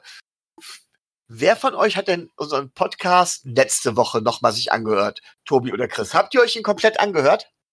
Ich glaube ja. Tobi, du auch? Ich meine ja, ich war ja nicht dabei, deswegen ich muss ja hören, was ihr, was ich, ihr so von euch gibt. Ich hatte ja gesagt, ich hoffe, Rico hat es nicht rausgeschnitten. Ich hatte extra gesagt, ähm, dass das für mich ein Spiel ist, bei dem Flores sich beweisen muss, denn die Schwächen der Browns sind klar. Die Schwächen der Browns sind in der offenen O-Line, und dass man im Prinzip auf, äh, auf, auf Mayfield ordentlich Druck ausüben muss. Dann auch schematisch, weil das halt die große Schwäche ist. Und in der Offense, dass man die Browns dort auf dem Linebacker-Level ganz, ganz massiv attackieren muss, weil das deren Schwäche in der Defense ist. Ähm, und darum müsste man das Schienen rumbauen. Und das, was Chris gerade eben gesagt hat, kann ich unterschreiben. Fitzpatrick wurde in der zweiten Halbzeit oder gerade im dritten Quarter mobiler. Warum? weil genau das halt eben nicht passiert ist. Das Scheme und die Playdesigns waren nicht darauf ausgerichtet, tatsächlich die Schwächen der Browns gezielt zu attackieren. Und das verstehe ich nicht. Warum nicht? Kann mir das vielleicht einer erklären? Schweigen im Walde, deswegen sollte ich vielleicht jemanden ansprechen. Chris, kannst du mir das erklären? Nein, kann ich dir nicht. Ähm, ich habe das jetzt auch gar nicht als Schwäche der Browns so auf dem Schirm gehabt ich studiere natürlich die Browns nicht so wie, wie, wie uns, aber ähm, ja, ähm, mir war das jetzt nicht so bewusst, muss ich ganz ehrlich sagen. Deswegen enthalte ich mich meiner Stimme hier drüber. Oh, das wird hier im Podcast ganz, ganz ungern gesehen. Eigentlich muss man hier Stellung beziehen, aber diesen einen Joker hast du frei, dafür darf Tobi jetzt Da bist du nachgebohrt, da wird dann nachgebohrt. Also, dass ich die, die, äh, die Linebacker als, äh, als große Schwäche der, der Browns äh, sehen würde, das würde ich vielleicht in Klammern setzen, weil äh, das, was Joe Schobert in, dieser, in diesem Jahr spielt, ähm, ist jetzt nicht unbedingt so, dass der äh, weiß Gott wie schlecht ist. Äh, womit du recht hast, ist natürlich, Baker Mayfield hatte zu viel Zeit. Und natürlich ähm, hätte man da reagieren können, vielleicht auch reagieren müssen. Das Problem an der Sache ist ähm, da halt auch nur, dass ähm, das Spielermaterial es äh, nicht zulässt, dass ähm, Miami quasi fast zu keinem Zeitpunkt in der Lage war, ähm, Baker Mayfield so unter Druck zu setzen, dass der seine Bälle nicht vernünftig verteidigen konnte. Und äh, wenn der Zeit hat, dann haben natürlich auch Landry und äh, Odell Beckham Jr. Zeit, äh, die Separation hinzukriegen und sich von den Verteidigern zu lösen. Davon, davon mal ganz abgesehen, dass äh, wir auch ordentlich durch Strafen und Flaggen und Pass Interference Calls äh, unsere Yards verloren haben. Also das kam ja dann noch, noch dazu. Also das war ja teilweise äh, richtig schlimm. Wo, wobei man doch dazu sagen muss, ähm, dass Baker Mayfield davor eigentlich der schlechteste Quarterback war, wenn er nicht unter Druck stand. Da war er der schlechteste Quarterback der NFL. Gut, davon haben wir jetzt nichts gesehen. Ne? Wir haben dann tatsächlich versucht, manchmal Druck auszuüben. Und es ist sogar so weit gewesen, dass wir einen Sack bekommen haben. Tobi, weißt du zufällig, wem die Sacks anzurechnen sind? Selbstverständlich weiß ich das. Natürlich. Ich, ich wollte es auch selber ansprechen, wenn du es nicht ansprichst. Ähm, einmal unser äh, fünfte Runden-Pick äh, Devin Gottschalk, der hat einen, einen halben Sack bekommen. Und natürlich unser Sack-Monster Charles Harris hat einen halben Sack in diesem Jahr. Chris, möchtest du vielleicht auch noch mal etwas zu Charles Harris sagen? Vielleicht, äh, vielleicht kommt er hier im Podcast einfach zu schlecht weg. Er hat nämlich wenig Fürsprecher, Fürsprecher. Vielleicht braucht er auch einfach mal von uns ein bisschen Unterstützung und du darfst jetzt gerne versuchen, was Positives zu sagen, Chris. Ja, ein halber Sack ist doch schon mal ein guter Anfang. Also, ähm, ja, was soll man zu Charles Harris sagen? Ähm, viel gibt es nicht zu sagen zu ihm. Ähm, ja, für mich ähm, ist Harris eigentlich die Saison spielt einfach unter seiner seine Potenzial. Ich weiß nicht, wie ihr das seht, aber ähm, für mich ist er einfach aktuell. Ich weiß nicht, wie lange hat er noch Vertrag, Tobi? Ähm, ist jetzt sein drittes Jahr im Rookie-Contract. Also er hat noch das, noch das nächste und wir haben auch noch die Option, ihn für ganz teuer äh, noch ein fünftes Jahr zu behalten. Ja, natürlich, Fifth-Year-Option, auf jeden Fall. Ich auf jeden nur, Fall. Ich wollte es nur sagen. Sorry. Ich weigere mich überhaupt über Charles Harris noch irgendwas zu sagen, wenn ich ehrlich bin. Macht er, hat ein, er hat einen halben Sack. Punkt. Ja, immerhin hat er ja schon 3,5 insgesamt, glaube ich. Ja, eben in seiner, ja. 3,5 in seiner Karriere. In knapp 40 Spielen oder so. Also, ähm, ja. ja. Wobei ich, ich, ich hoffe ja auch, dass es immer noch so Devante Parker-Style kommt und er mal einen Breakout hat, aber ich glaube, in diesem Jahr wird es nichts mehr ich befürchte, wir werden uns nach diesem Jahr auch von ihm verabschieden dürfen, weil äh, vor der Saison haben, haben alle äh, gesagt, ja, das neue System kommt ihm entgegen und ja, und hast du nicht gesehen und es ist noch schlechter als äh, davor eigentlich. Und da muss man auch einfach mal realistisch sehen, wir haben ganz viel Geld, wir geben wahrscheinlich ganz viel Geld dafür für Defense-Spieler aus und da ist dann für Charles Harris kein Platz mehr. Punkt. So, aber dann korrigiert mich bitte, äh, falls ich falsch liege, aber wenn ich das, das, richtig im Kopf habe, hat für die Miami Dolphins ein äh, Spieler sein Debüt gegeben und zwar ein Spieler, den Rico ganz besonders gerne mag. Ja, das ist durchaus richtig. Andrew Van, ja, wird der Jinkel ausgesprochen, ne? AVG, Andrew Van Ginkel, Andrew Van Jinkel, ich weiß nicht, wie es ganz genau ausgesprochen wird. Tobi wird jetzt gerade äh, vor Freude äh, sich umdrehen. Wer es noch nicht weiß, dem empfehle ich mal unsere College-Special-Folge, die wir zu Beginn der Saison aufgenommen haben. Denn da erfährt ja jeder, warum Tobi so auf Andrew Van Ginkel steht, warum er Wisconsin-Fan ist und vielleicht so Rico, als Hinweis. Rico. Oh, der Rico, ja. Rico, Tobi, alles ein Aufwaschen. Nein, Entschuldigung, Rico. Rico, ja. Und bevor wir das vergessen, Rico ist ja aus Liebe quasi Wisconsin-Fan geworden. So hat man es, glaube ich, ausgedrückt. Ja, genau. Und er befindet sich gerade in den USA. So, um vielleicht, was weiß ich, alte Beziehungen wieder aufleben zu lassen. Ich weiß es nicht. Aber Grüße gehen raus, Rico. Und AVG hat gespielt und hat sogar einen Assisted Tackle. Ja, das ist richtig. Also, er soll ja auch noch der, der äh, der Linebacker sein, der die meisten Sex macht und das wird er wahrscheinlich in den nächsten Wochen beweisen. Ich weiß es nicht und äh, beweisen will, müssen. Ne, ja, ja, klar. Rico hat ja den Mund relativ voll genommen und naja, gut. Aber Charles Harris hat auch noch ein bisschen Zeit, seine viereinhalb Sex noch dahin zu kriegen. aber, aber man muss jetzt von Ginkel ja ganz klar sagen, also ich glaube, sein Tackle, das war ja beim Punt Return. Er, ja, war, der genau. erste, er, er war der Erste. Ja. Er war der Erste, der da war. Und äh, im vollen Lauf hat er sich nochmal gedreht und hat ihn den Fuß weggezogen. Also, okay, für Special Team ist er doch schon mal ganz okay. Ja. Äh, ich ich, ich würde mich sehr freuen, wenn AVG schlagen würde. Also kann man nicht anders sagen. Es gibt einen anderen Spieler, bei dem ich ja irgendwo immer noch nicht glaube, dass der voll einschlagen wird. Ähm, Chris, kannst du dir denken, um wen es sich handelt, wenn ich, wenn es Spieler gibt, um, geht, um die, an denen ich an selten ein gutes Haar lasse? Das ist jetzt schwierig. Also ich bin jetzt von der aktuellen Leistung müsste ich fast sagen, du meinst so aktuellen Running Back Nummer 1. Ja, aber auf einer toten Sau soll man nicht mehr rumstechen. Ja, auf die, den also, wollte ich gerade nicht sprechen. Sorry, Kellen Belash. Ja. Ich rede eigentlich immer wieder, und da gibt's immer das große, große Geschrei von Tobi gegen und auch von Rico, aber mehr von Tobi. Ich rede von Mike Gesicki, der immerhin einen Touchdown, Touchdown und zwar seinen allerersten gefangen hat.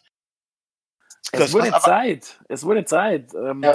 Wir reden ja schon seit, seit langem, seit langem, also ein schönes äh, Red Zone Ziel sein sollte bei seiner Größe und bei seinen starken Händen.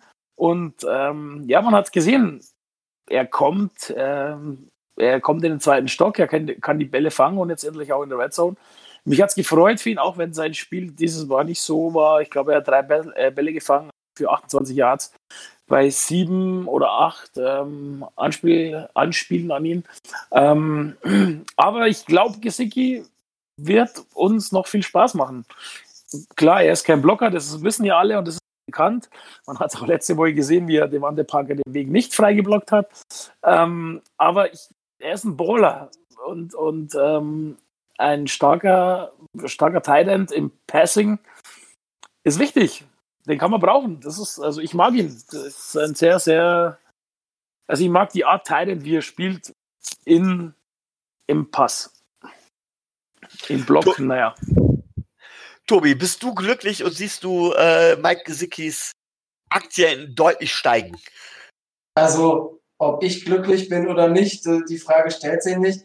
Ähm, die Reaktion von ihm nach dem Touchdown war bemerkenswert und bezeichnend, weil da fällt, da ist, hat man gesehen, dass so viel Last und so viel Druck von dem Jungen abfällt und dass er sich selber so dermaßen unter Druck gesetzt hat. Also das hat mich am meisten für ihn gefreut. Ne?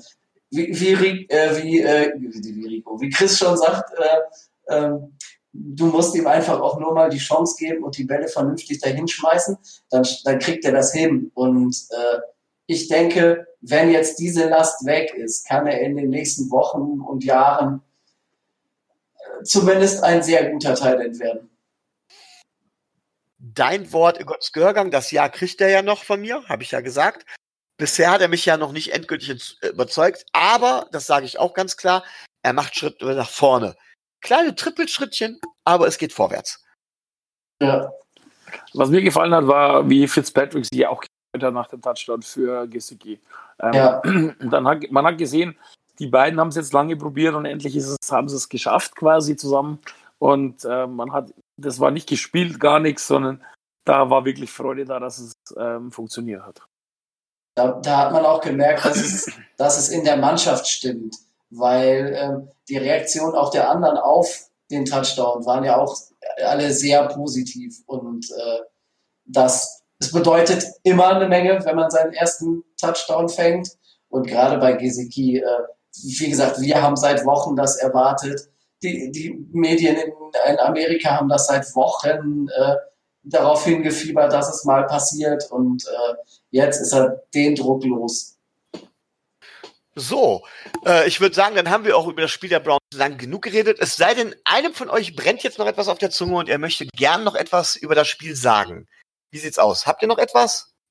Ich, ich würde gerne noch eure Meinung wissen äh, zu Landry. Ähm, es ist ja so, man hätte ihn ja nicht unbedingt abgeben müssen. Und jetzt muss man sagen, er hat uns in ein, unsere Einzelteile zerlegt.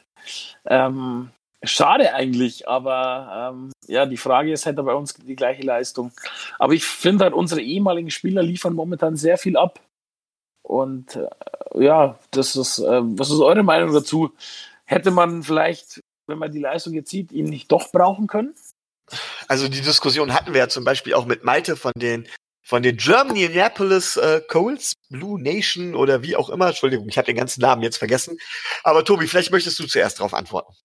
Also bei, bei Lenji war es ja in erster Linie kein sportliches Problem, sondern ein rein finanzielles Problem, dass er, äh, dass er sich von der Franchise nicht genug gewürdigt gefühlt hat, in dem Sinne, dass wir ihm nicht genug an, äh, an Salary geboten haben. Und deswegen ist er ja, deswegen ist er ja letzten Endes dann weggegangen. Also Sport, dass, dass Landry sportlich drauf hat, das wissen wir alle und äh, er war nicht umsonst Pro Bowler und äh, von daher, da müssen wir nicht drüber reden.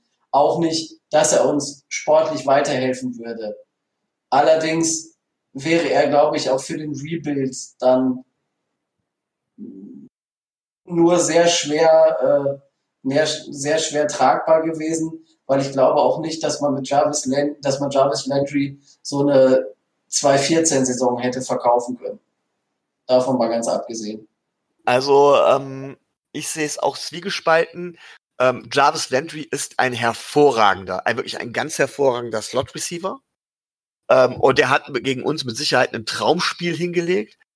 Ähm, aber er ist halt genau das. Er ist nur ein Slot-Receiver. Und die Zahl, die er bei uns aufgerufen hat, beziehungsweise wo er abgelehnt hat, ich glaube 12 Millionen pro Jahr, hatte er abgelehnt. Ähm, ja, 12 hat er abgelehnt, genau. Genau, 12 hat er abgelehnt und hat, glaube ich, bei für 16 oder sowas bei, bei den Browns unterschrieben. Das ist halt fernab von allem gewesen, was wir an Capspace damals zur Verfügung gehabt hätten.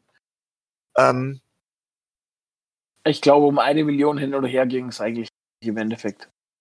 Ja, aber irgendwo muss man die Grenze setzen. Und ja, so, sehr ich, so sehr ich bei Tennenbaum auch sage, ähm, der Kerl war scheiße. Ich weiß nicht, wie ich es anders ausdrücken soll. Ähm, der Kerl war scheiße und hat viel Mist gebaut. Ähm, da hat er meiner Meinung nach richtig reagiert. Hat für einen Slot Receiver so viel Geld rauszuhauen, hätte uns tatsächlich auf Dauer nicht weitergebracht. Ähm, dass die anderen Spieler zum Teil woanders gut spielen. Wie gesagt, wir hatten gerade eben das Beispiel Tannehill, den habe ich nie so schlecht gesehen. Ne? Minka Fitzpatrick wollte weg, so wenn ich ihn spielen sehe, und das Potenzial hat er auch bei uns zumindest gezeigt, das Potenzial. Ähm, das tut mir einfach nur weh. Ja?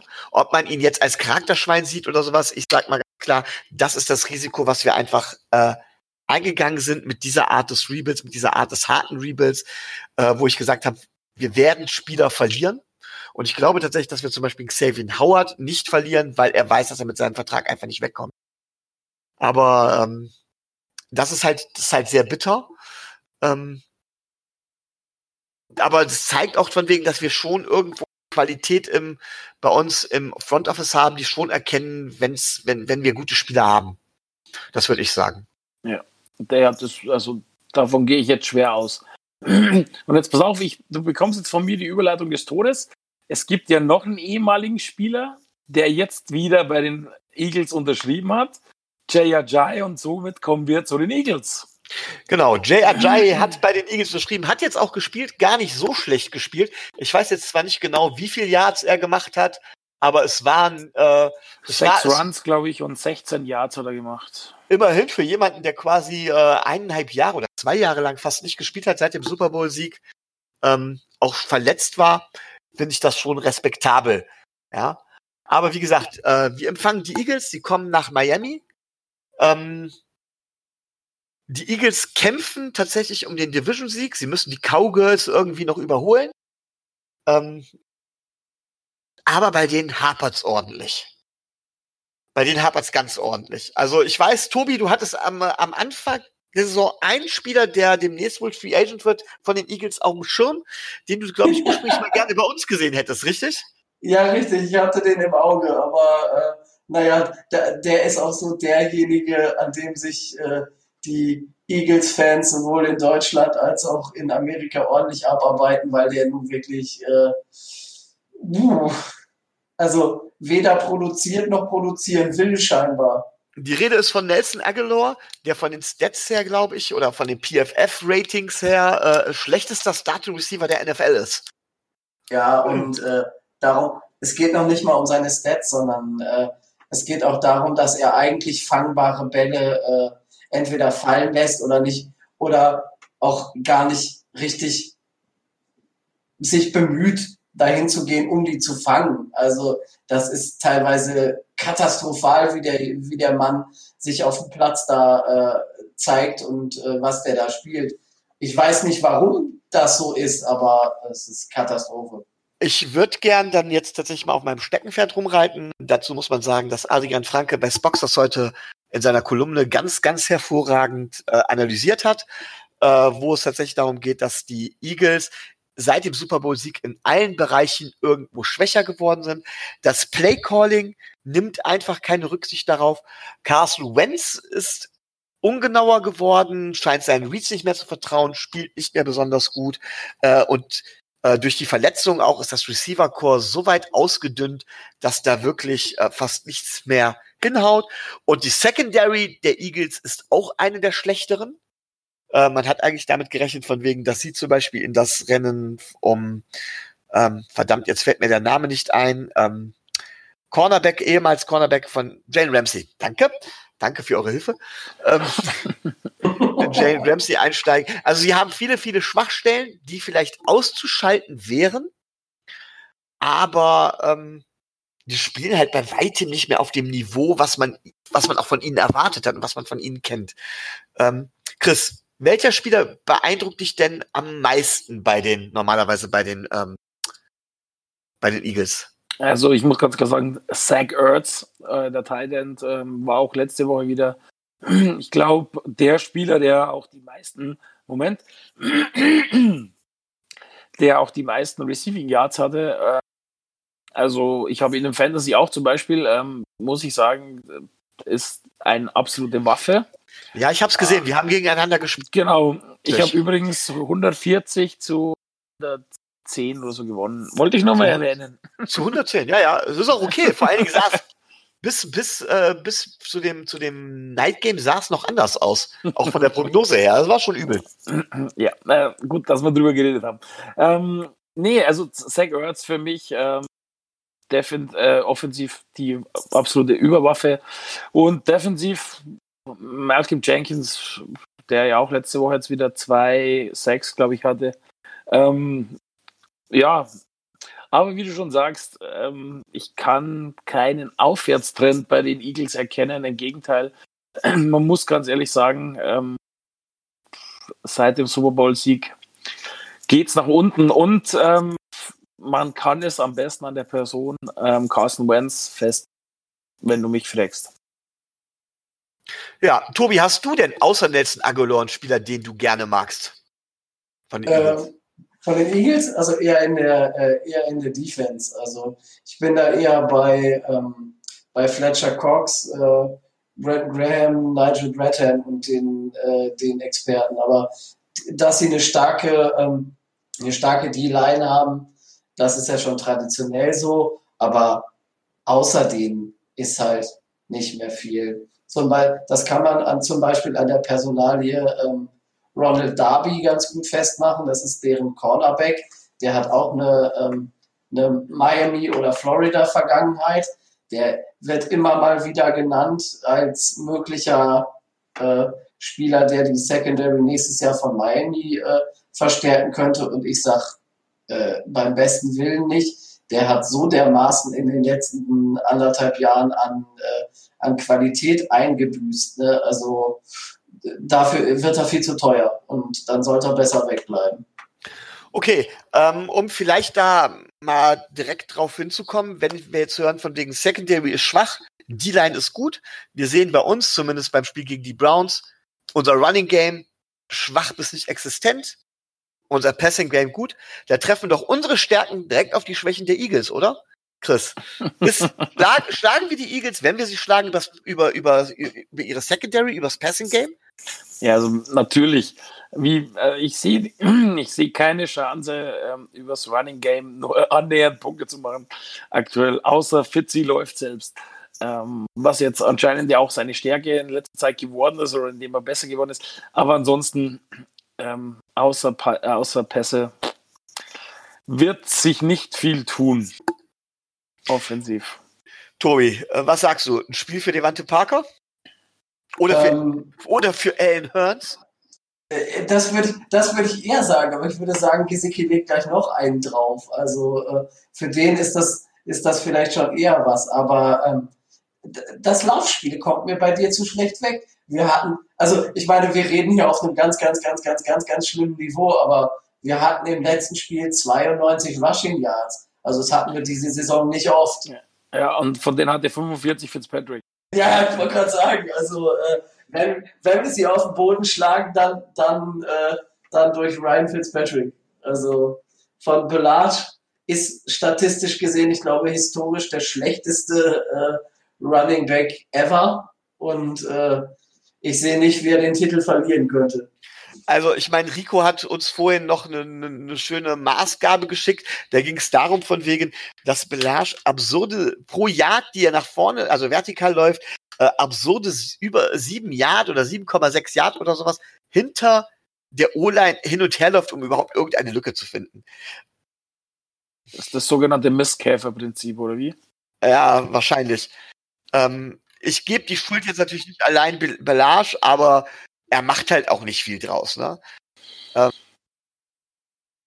Du musst jetzt anders sehen. Du, wir hatten ja auch mit Walton, der ja und mit Drake, die haben ja auch Yards geschafft mit den gleichen Leuten vor ihnen.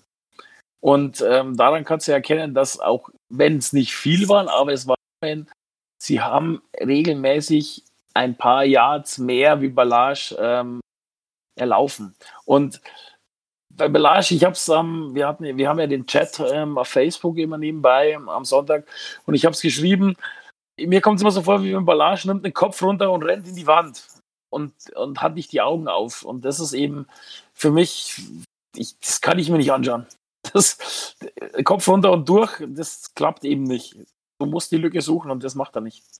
Ich fordere ja jemanden von wegen, der ihm dann quasi die ersten wegblockt. Das ist ja meiner Meinung nach äh, ein auch jemand namens äh, Cox.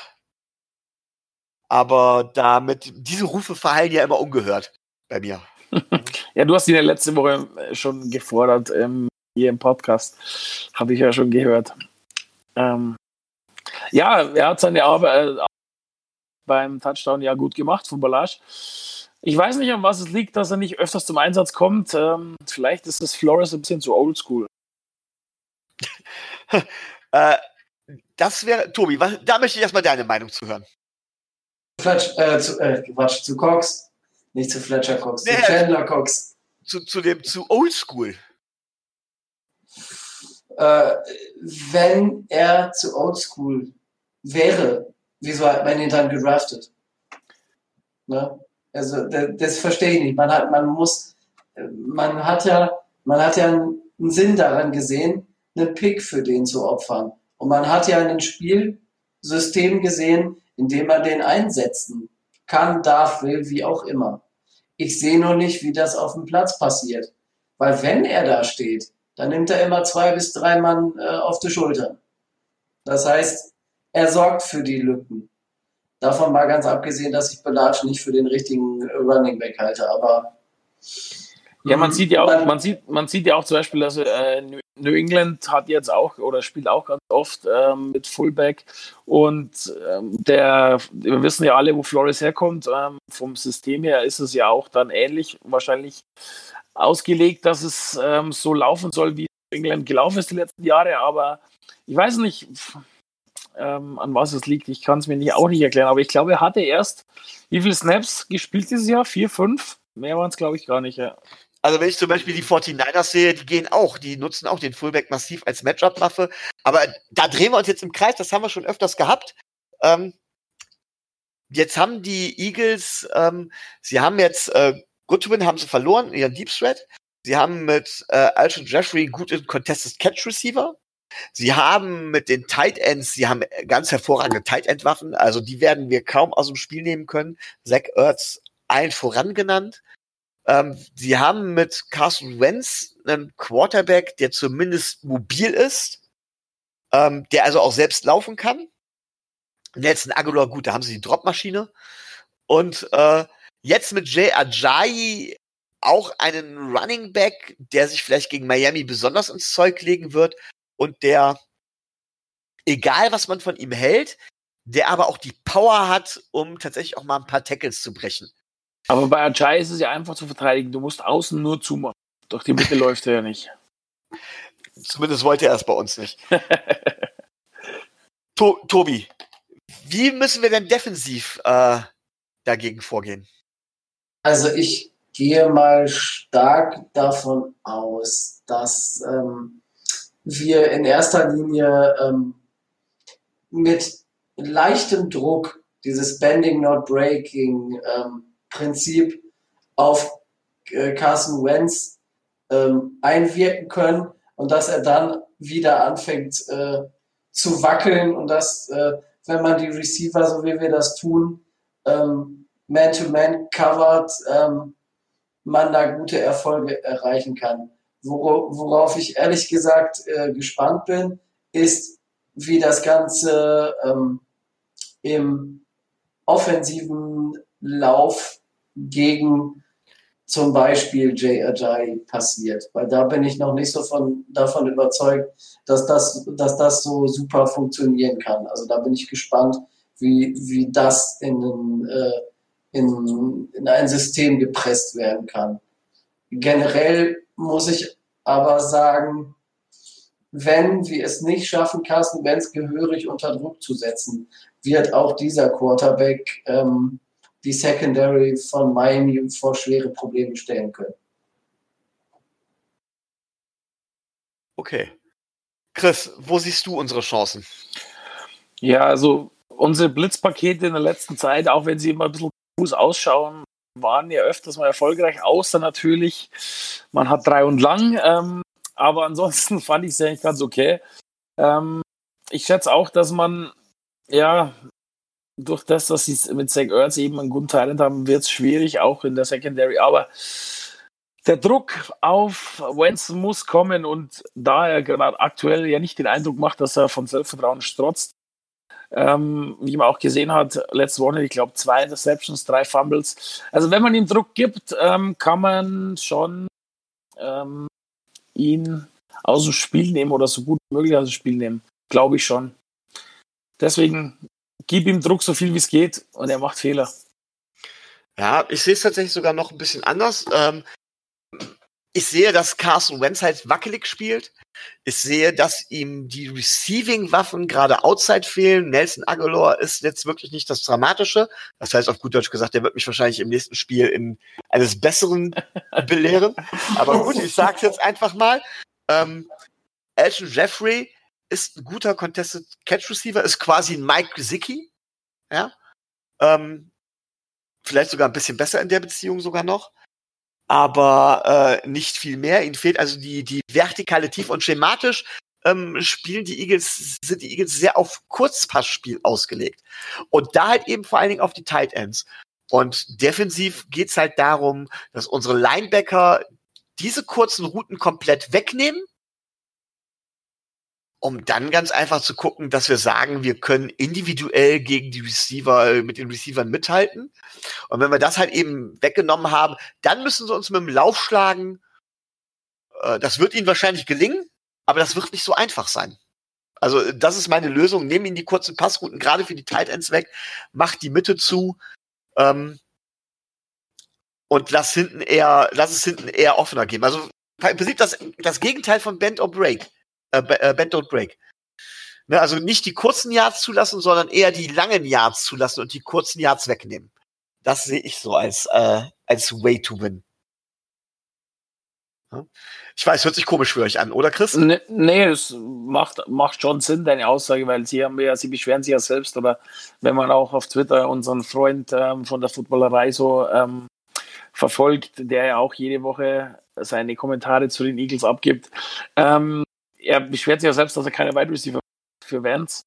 Und das ist natürlich, wäre das auch eine Möglichkeit, dass du ihn die Wide Receiver als Option anbietest und dann eben die nicht vorhandene Stärke der Receiver ausnutzen willst. Ja, das Schöne ist ja, unser Coaching-Staff wird dafür mit ganz viel Geld bezahlt, die machen sich sicherlich Das ist wohl wahr. Aber apropos ähm, Footballerei. Wir hatten tatsächlich überlegt, ob wir jetzt auch wieder jemanden haben, der hier für die Eagles spricht. Und da wäre ganz klar Lennart von der Footballerei prädestiniert für gewesen. Ähm, wir hatten auch überlegt, ob wir ihn anschreiben. Wir haben darüber heiß diskutiert. Ähm, aber es gibt bei uns die Maßgabe, dass wir das gemeinsam entscheiden und dass wenn einer nicht möchte, dass dann auch keiner, dass dann auch keiner äh, ihn nimmt. Und tatsächlich ist es so, dass Lennart sich bei uns hier Feinde gemacht hat. Tobi, möchtest du da mehr zu was mehr zu sagen oder Chris, weißt du mehr darüber? Ja, ich lese es ja durch das, dass ich ja das Dolphins-Profil habe ähm, oder betreibe, ähm, bin ich ja immer auch mitmarkiert. Ähm, ich lese es regelmäßig und kann es durchaus verstehen. Denn ähm, der Lennart ist ein sehr extremer ähm, Eagles-Fan und ich kann schon seine, seine Posts und seine Abneigung gegen die Dolphins rauslesen. Man hört es auch in der Footballerei selbst immer. Ich weiß nicht warum, äh, ob die Dolphins was getan haben. Und ähm, aber umso mehr würde es mich dann für diese Person freuen, wenn sie am Sonntag nicht gegen uns gewinnen. Und dann wird auch eine Verlinkung bei einem Post durchaus möglich sein. Also die Idee war tatsächlich, ihn ja hier auseinanderzunehmen. Ne? Aber Tobi, wir haben uns dagegen entschieden. Kannst, kennst du noch den Grund? Ähm, den, den, genauen Grund nicht, aber ist auch äh, eigentlich irrelevant, weil ähm, wie äh, Rico schon, äh, wie Chris schon sagt, ähm, dass schon ähm, an der einen oder anderen Stelle des, des Öfteren, gerade auch als wir äh, vermeintlich im Tanking-Prozess waren und als wir Entscheidungen getroffen haben, als wir Spiele äh, aus, aus Sicht der, dieses Experten äh, teilweise auch dann absichtlich verloren haben und äh, solche Geschichten. Da, ähm, naja, da ist es manchmal schwierig, dann äh, da eine Diskussionsgrundlage zu finden. Aber man muss ja hervorheben, dass wir in Social Media Bereichen immer uns gegenseitig gut unterstützen. Ähm, das muss ich jetzt mal auch, hervor, auch hervorheben. Und äh, ob es jetzt bei, den, bei der Facebook-Seite mit den drei Buchstaben ist, äh, auf, auf Twitter, ähm, wir unterstützen uns bei der Meinung, weil die, die Meinung auch oft gleich ist, aber wir unterstützen uns da gegenseitig immer sehr gut, auch von anderen äh, Fans von uns. Deswegen muss ich sagen, ähm, da wird den meisten dann die, die, der Wind aus den Segeln genommen, muss man ganz ehrlich äh, sagen. Und dann gibt es auch öfters mal dieses böse Bulle, gute Bulle-Ding und dann ist das Thema meistens gegessen. Ja, aber das ist der Grund, warum es halt, warum es halt diesmal nicht unbedingt jemanden gibt, äh, der für die Eagle spricht. Es ist auch, wir setzen auch ganz klar ein Zeichen irgendwo. Ich habe es, glaube ich, mal so schön ausgedrückt. Ich bin mit dem, was unsere Franchise im Moment macht, nicht wirklich einverstanden, zumindest nicht mit allem. Ich sehe viele Dinge durchaus kritisch und äußere das auch, aber das darf ich, denn das ist meine Franchise. Und so ein Lennart, und so ein Lennart darf das nicht, denn das ist nicht seine Franchise. Ende. Ja, da verteidige ich, da verteidige ich sie auch bis aufs, aufs Blut. Und selbst wenn ich sagen würde, von wegen, dass das alles hirnverbrannte Idioten sind, ähm, würde ich vor jemand anderem immer sagen, von wegen, Hals, Maul, so redest du nicht über die Dolphins. Das haben wir auch ja in den sozialen Medien, haben wir das ja auch angeprangert und ähm, ich, ich persönlich kann es auch nicht verstehen. Ich meine, ich schreibe ja auch nicht bei äh, äh, Posts von den Seahawks oder den Cowboys oder so ähm, irgendein Quatsch drunter, wenn ich mich nicht damit auskenne. Und ich kenne mich eben nicht aus bei den anderen. Nur Sachen, die halt für jeden zugänglich sind und die Spiele, die man anschaut. Aber wenn jemand nicht ähm, regelmäßig Spiele der Dolphins anschaut und sich nicht damit befasst, was eigentlich passiert in der Franchise und Personalien, dann finde ich es auch ähm, nicht angemessen, sich äh, über Sachen zu amüsieren. Klar, das ist äh, immer dieses schöne, ähm, ja, die tanken, die sind zu doof zum Tanken, weil sie jetzt gewonnen haben. Aber hey, geht doch zu eurem Verein und äh, supportet da lieber und zu eurer Franchise, als sich über andere lustig zu machen. Das wird schon den Grund haben. Oder es gibt auch Fans, die das vielleicht nicht cool finden. Deswegen ähm, bin ich der Meinung, man sollte nicht vor seiner eigenen Haustür kehren, denn selten eine Franchise ist perfekt. Das sehe ich auch so. So, ich würde sagen, ähm, dann sollten wir doch jetzt mal zur Prognose kommen.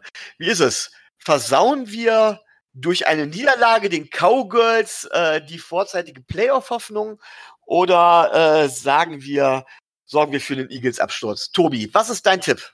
Bitte mit Begründung. Also, ich gehe davon aus, dass äh, Ryan Fitzpatrick wieder abliefern wird. Das heißt, wir werden von ihm, wir werden zwei Touchdowns sehen plus zwei Field Goals, wir werden 20 Punkte machen. Dann bin ich wieder bei meiner alten äh, Historie, traue ich den Dolphins zu, ähm, da, dass sie nicht mehr als 20 Punkte zulassen, weil dann gewinnen sie. Und dieses Mal muss ich ganz klar sagen, das traue ich ihnen dieses Mal sogar zu. Wir werden 2017 gewinnen. Okay. Chris, wie sieht es bei dir aus? Also ich gehe in die Richtung von Tobi mit. Ich werde Low-Scoring Game. Ähm, und zwar ein Low-Low-Scoring-Game. Ähm, das dann für uns 10 zu 7 ausgeht. Oha! Einfach aus dem Grund, weil beide Offense, ähm, also über unsere Offense brauchen wir nicht reden, dass wir eben nur durch die Luft ähm, punkten können und das weiß natürlich ähm, Philadelphia und wir haben aber den Vorteil, dass wir auch wissen, dass Carson Wentz aktuell nicht so gut ist und dass sie kein wenig Receiving Core übrig haben. Deswegen glaube ich, wird ähm, nicht viel passieren. Aber das heißt ja auch, es wird eine Defense-Schlacht per Excellence und auf das freue ich mich dann wiederum doch wieder. Ja, also dann bleibt bei mir noch, ähm, ich sehe es äh, naturgemäß etwas anders. Äh, ich muss zurück auf die, ich muss zurück an das Brown-Spiel denken, wo ich gesagt habe, von wegen, da gibt's ganz klar, wo man schematisch ansetzen muss. Das habe ich von Flores nicht gesehen. Ich habe vorhin meinen Gameplan geäußert. Ich sehe nicht, dass Flores auf mich hört. Selber schuld. Ähm, und deswegen sehe ich uns tatsächlich verlieren. Aber ich sehe uns nicht so deutlich verlieren wie vielleicht viele andere. Ich bin bei euch, das Spiel wird eng. Ich sehe uns vielleicht mit ja, knapp verlieren. Also sagen wir mal, ich sehe uns verlieren so 17, 23, sowas um den Dreh rum. Ähm, ja. Damit, das ist aber jetzt unfair. Du hast bestimmt äh, gelesen, die Durchschnittspunkte der beiden Franchises, ja? Nee, die habe ich, die hab ich nicht gelesen. Hast du sie gelesen? Ja, uns auf. Du, du bist genau auf den Durchschnittspunkten. Oh, okay. 1423. Okay. ja, gut, okay. Ähm, aber tatsächlich, das, ich glaube aber, dass wir besser mithalten werden, als die Allgemeinheit denkt. Ähm, durch Individualität und weil die Eagles sich im Moment tatsächlich nicht mit Ruhm bekleckern. Ganz einfach. Ja, möchte von euch noch jemand etwas zum Spiel der Eagles sagen oder zur Franchise, zur besten Franchise der NFL, zu den Miami Dolphins, zu den News zum Spiel gegen die Browns oder noch irgendein Wort an unsere Zuhörer richten. Chris, du darfst. Ähm, nee, wir haben schon sehr viel ähm, besprochen und ähm, ich weiß nicht, inwiefern ihr jetzt noch ähm, äh, die aktuelle Draft-Situation ähm, besprecht oder besprechen wollt oder ähm, aber also, ansonsten. Also, du kannst gerne was dazu sagen. Ich sag allerdings, äh, wir werden da jetzt nicht Ewigkeiten drauf eingehen, weil das haben wir nee. schon öfters gemacht. Wir müssen aufpassen, dass wir uns da nicht immer im Kreis drehen. Aber sag ruhig was. Sag ruhig deine Meinung, denn die gab es bisher noch nicht. Was, was denkt ihr denn? Ähm, an welchem Pick werden wir landen mit unserem ersten Pick? Wird es die drei bleiben? Wird es die zwei oder wird sogar noch die eins? Also ich glaube, wir picken an zwei und dann ist es natürlich die Frage, Chase Young oder Schrägstich Quarterback oder Tobi sein Favorit. Ähm, natürlich.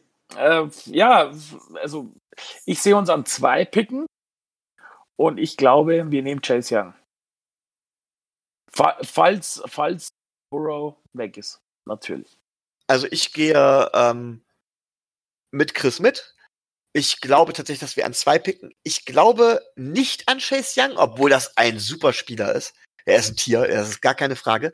Was ich gerne sehen würde, nicht, nicht was wir tun, weil ich glaube, diese Spekulation, pff, da ist es tatsächlich immer noch ein bisschen schwierig gerade. Aber was ich gerne sehen würde, ist, dass wir von zwei runtergehen auf vier oder fünf für jemanden, der einen Quarterback will, dringend. Ja. Und dann tatsächlich Thomas, zum Beispiel Thomas, äh, an der Stelle holen. Und noch einen zusätzlichen Pick einsammeln. An, an vier meinst du oder fünf? Zum Beispiel an vier oder an fünf. Ist zwar ein Spiel, aber wär, das wäre ein Traum. Das wäre ein Traum. Aber ich glaube auch, dass wir an zwei picken. Und ähm, ich hoffe, dass wir an zwei keinen Quarterback holen. Ja. Das sage ich ganz klar. Davon gehe ich aus. Nach der jetzigen Situation. Gleiches Ding. Ich gehe auch nicht davon aus, dass, äh, dass wir an Joe Burrow rankommen. Die Frage ist bei mir ähm, einfach, wie viel ist uns vielleicht eventuell ein Tour wert? Und picken wir lieber erst die Defense Line voll oder erst die O-Line? Und mein, meinen Favoriten kennt ihr, ne? Weil die O-Line in der Free Agency relativ dünn besetzt ist. Im Gegensatz zu, äh, zu den Edge-Defendern würde ich lieber Andrew Thomas sehen, weil der ist auch ein Deal. Ja, man muss halt sagen, du, du kriegst, wie viel, wie viele O-Liner werden, das ist jetzt die, die große Frage, wie viele O-Liner oder werden unter den ersten 26 weggehen? Oh, ich glaube schon drei, vier. Und vor allen Dingen ist die O-Line-Klasse dieses Jahr relativ, relativ äh, tief. Das heißt, man kriegt zum Teil auch noch äh, in der zweiten Runde, auch später in der zweiten Runde, noch Startermaterial. Ja, das ist so die Frage. Also in der ersten Runde, also relativ früh weggehen, werden, ähm, werden auf jeden Fall Thomas. Also der geht unter den ersten fünf, das, der führt kein Weg dran vorbei. Ähm, Tristan Wirfs von äh, Iowa, der ist relativ hoch der wird so Top 10 gehen. Dann ähm, Alex Leatherwood von ähm, Alabama, der ist auch so 10 bis 15. Ist übrigens einer meiner Favoriten für uns. ja, ne, das, um das mal gesagt zu haben. Dann muss man gucken, was mit, äh, was mit Walker Little ist von äh, Stanford. Der ist äh, verletzt, war hoch, relativ hoch im Kurs. Ich wollte gerade sagen, das wäre einer meiner Favoriten sonst nach Thomas schmiert, schmiert, er ist ein bisschen abgeschmiert, muss man jetzt gucken. Also bei dem kommt es dann auf äh, sein Workout, sein Combine und diese Geschichten an. Und ja, ansonsten ähm, hast du ähm, hast du halt von, von Oregon noch ein, zwei, äh, zwei ähm, O-Liner, die, die, ganz, die ganz gut sind. Rico wird jetzt sagen, die O-Line von Wisconsin ist natürlich wieder super, aber. Ähm ja, aber wenn du Rico schon erwähnst und Wisconsin schon erwähnst, musst du, darfst du einen Spieler nicht außen vor lassen, der auch unter den Top 6, der unter den Top 26 geht weg. Nee, es geht um O-Line, es geht nicht um irgendwelche okay. Running Backs. Aber ja. ich, glaub, ich glaube aber trotzdem, dass wir äh, relativ früh Running Back picken. Oh, Wespennest, glaube ich gerade. Mhm. ich glaube, ähm, man sieht jetzt, dass ein riesen Need ist von uns. Und ähm, ja, deswegen kommt es vielleicht auch darauf an, welchen Quarterback wir holen. Dann den passenden Running Back vielleicht sogar aus dem gleichen Franchise oder aus dem gleichen College dazu. Also ich möchte gern Tyler Biadisch noch nennen. Ne? Ja, klar, sicher. Äh, ja. Den muss man noch nennen, gerade als, als Center finde ich das hervorragend. Ja, ähm, was das Thema Running Back angeht, das hatte ich mit Rico schon letztes Mal. Ähm, und da habe ich mich mit Tobi auch schon mal drüber gestritten. Es ist einfach so, ein Running Back hat meiner Meinung nach ist am noch mehr als ein Quarterback, noch mehr als alle anderen von den Umständen abhängig um sich herum, von der O-Line, vom Playcalling und so weiter. Ähm, es gibt sehr viele Running Backs, gerade aus späteren Runden, die dementsprechend auch im entsprechenden System dementsprechend auch liefern können. Und ich halte es einfach nicht für gut, hohe Ressourcen in einen Running Back zu stecken, sondern äh, das würde ich eher anders sehen. Tobi ist da durchaus anderer Meinung gewesen, aber Tobi hat sich auch einen genauen Überblick verschafft. Und ich glaube, Tobi sagt, es gibt halt wenig Running Backs in der Range, äh, die sich lohnen, irgendwo dritte Runde oder sowas, richtig?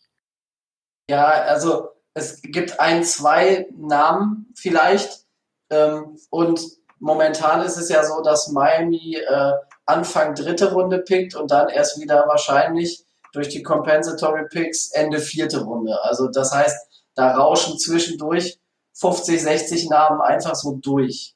Und ähm, in dieser Range ist Miami halt nicht. Und ich sehe es nicht, wie, wie, wie man äh, entweder teuer hochtradet von Runde 5 auf äh, von Ende 4 in die dritte Runde rein oder dass man, dass man von Runde 3 dann runter, runter, ähm, runterzieht, um äh, nicht so einen großen äh, Stil zu haben. Aber ähm, es gibt halt einfach drei, vier, fünf Namen, die auf der Liste stehen und da muss man relativ früh angreifen. Also wenn man gerade, wir waren gerade bei Wisconsin, Jonathan Taylor, der Mann liefert ab ohne Ende und ohne Gnade. Und wenn, wenn, es, wenn wir es schaffen, sowohl ähm, den Center von Wisconsin als auch den Running Back von Wisconsin zu dem O-Liner von Wisconsin zu stellen, die wir dieses Jahr gedraftet haben, dann haben wir da schon mal eine, ähm, ein Zusammenspiel, was Gold wert sein kann. Das sieht man an, ähm, an Baker und äh, Macmillan, die ähm, auch beide zusammengespielt haben. Da ist einfach ein Verständnis da.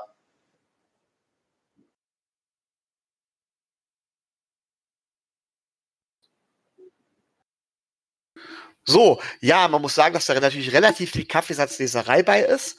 Ähm, wir werden das Thema mit Sicherheit noch behandeln, haben darüber auch schon geredet. Aber ich glaube, angesichts der fortgeschrittenen Stunde und dass unser Aufnahmebot uns jetzt schon mehrfach verlassen wollte, um ins Bett zu gehen, sollten wir vielleicht langsam den Deckel drauf machen. Okay, dann die letzte Frage noch zum Draft. Wie weit fällt Tour? Nur jeder Einsatz, dann bin ich zufrieden. oh, nur ein Satz. Tour ich bezweifle mittlerweile, dass er in, der, dass er in Runde 1 weggeht. Tobi? Irgendeine Franchise wird verzweifelt genug sein, in, erst, äh, in Runde 1 zuzugreifen. Mitte bis Ende. Ich sage, er geht zwischen 15 und 22. Wow. Ja. So, dann habt ihr jetzt noch die Gelegenheit, äh, eure, eure Anverwandten zu grüßen, eure Altvorderen zu begrüßen. Rico schön äh, bei seinem bei seinem Händchen halt äh, Händchen halt Urlaub noch äh, zuzuwinken oder was auch immer ihr sagen möchtet. Ich sage auf jeden Fall schon mal, bleibt uns gewogen, gebt uns Feedback, darüber freuen wir uns und bis bald. Ja, dann ähm, von meiner Seite auch vielen Dank, dass ich dabei sein durfte. Hat Spaß gemacht. Die eineinhalb Stunden sind verflogen wie im Flug, äh, vorbeigegangen wie im Flug. Ähm, Vielleicht kann ich ja mal wieder dabei sein, würde mich auf jeden Fall freuen. Und an alle Zuhörer, bleibt dran. Ähm, es ist erst der Anfang des Podcasts. Der wird noch ganz lange und ganz toll und noch viel besser werden. Wir verbessern uns ständig und äh, falls ihr Fragen, Anregungen oder sowas habt, wir sind für solche Sachen immer dankbar. Ihr wisst, wie ihr uns äh, erreichen könnt. Ansonsten schreibt äh, entweder Rico noch aus Amerika oder äh, mich oder ich schreiben es in die Show Notes und äh, steht ja alles da, wie ihr uns erreichen könnt. Dann sprechen wir uns beim nächsten Mal wieder.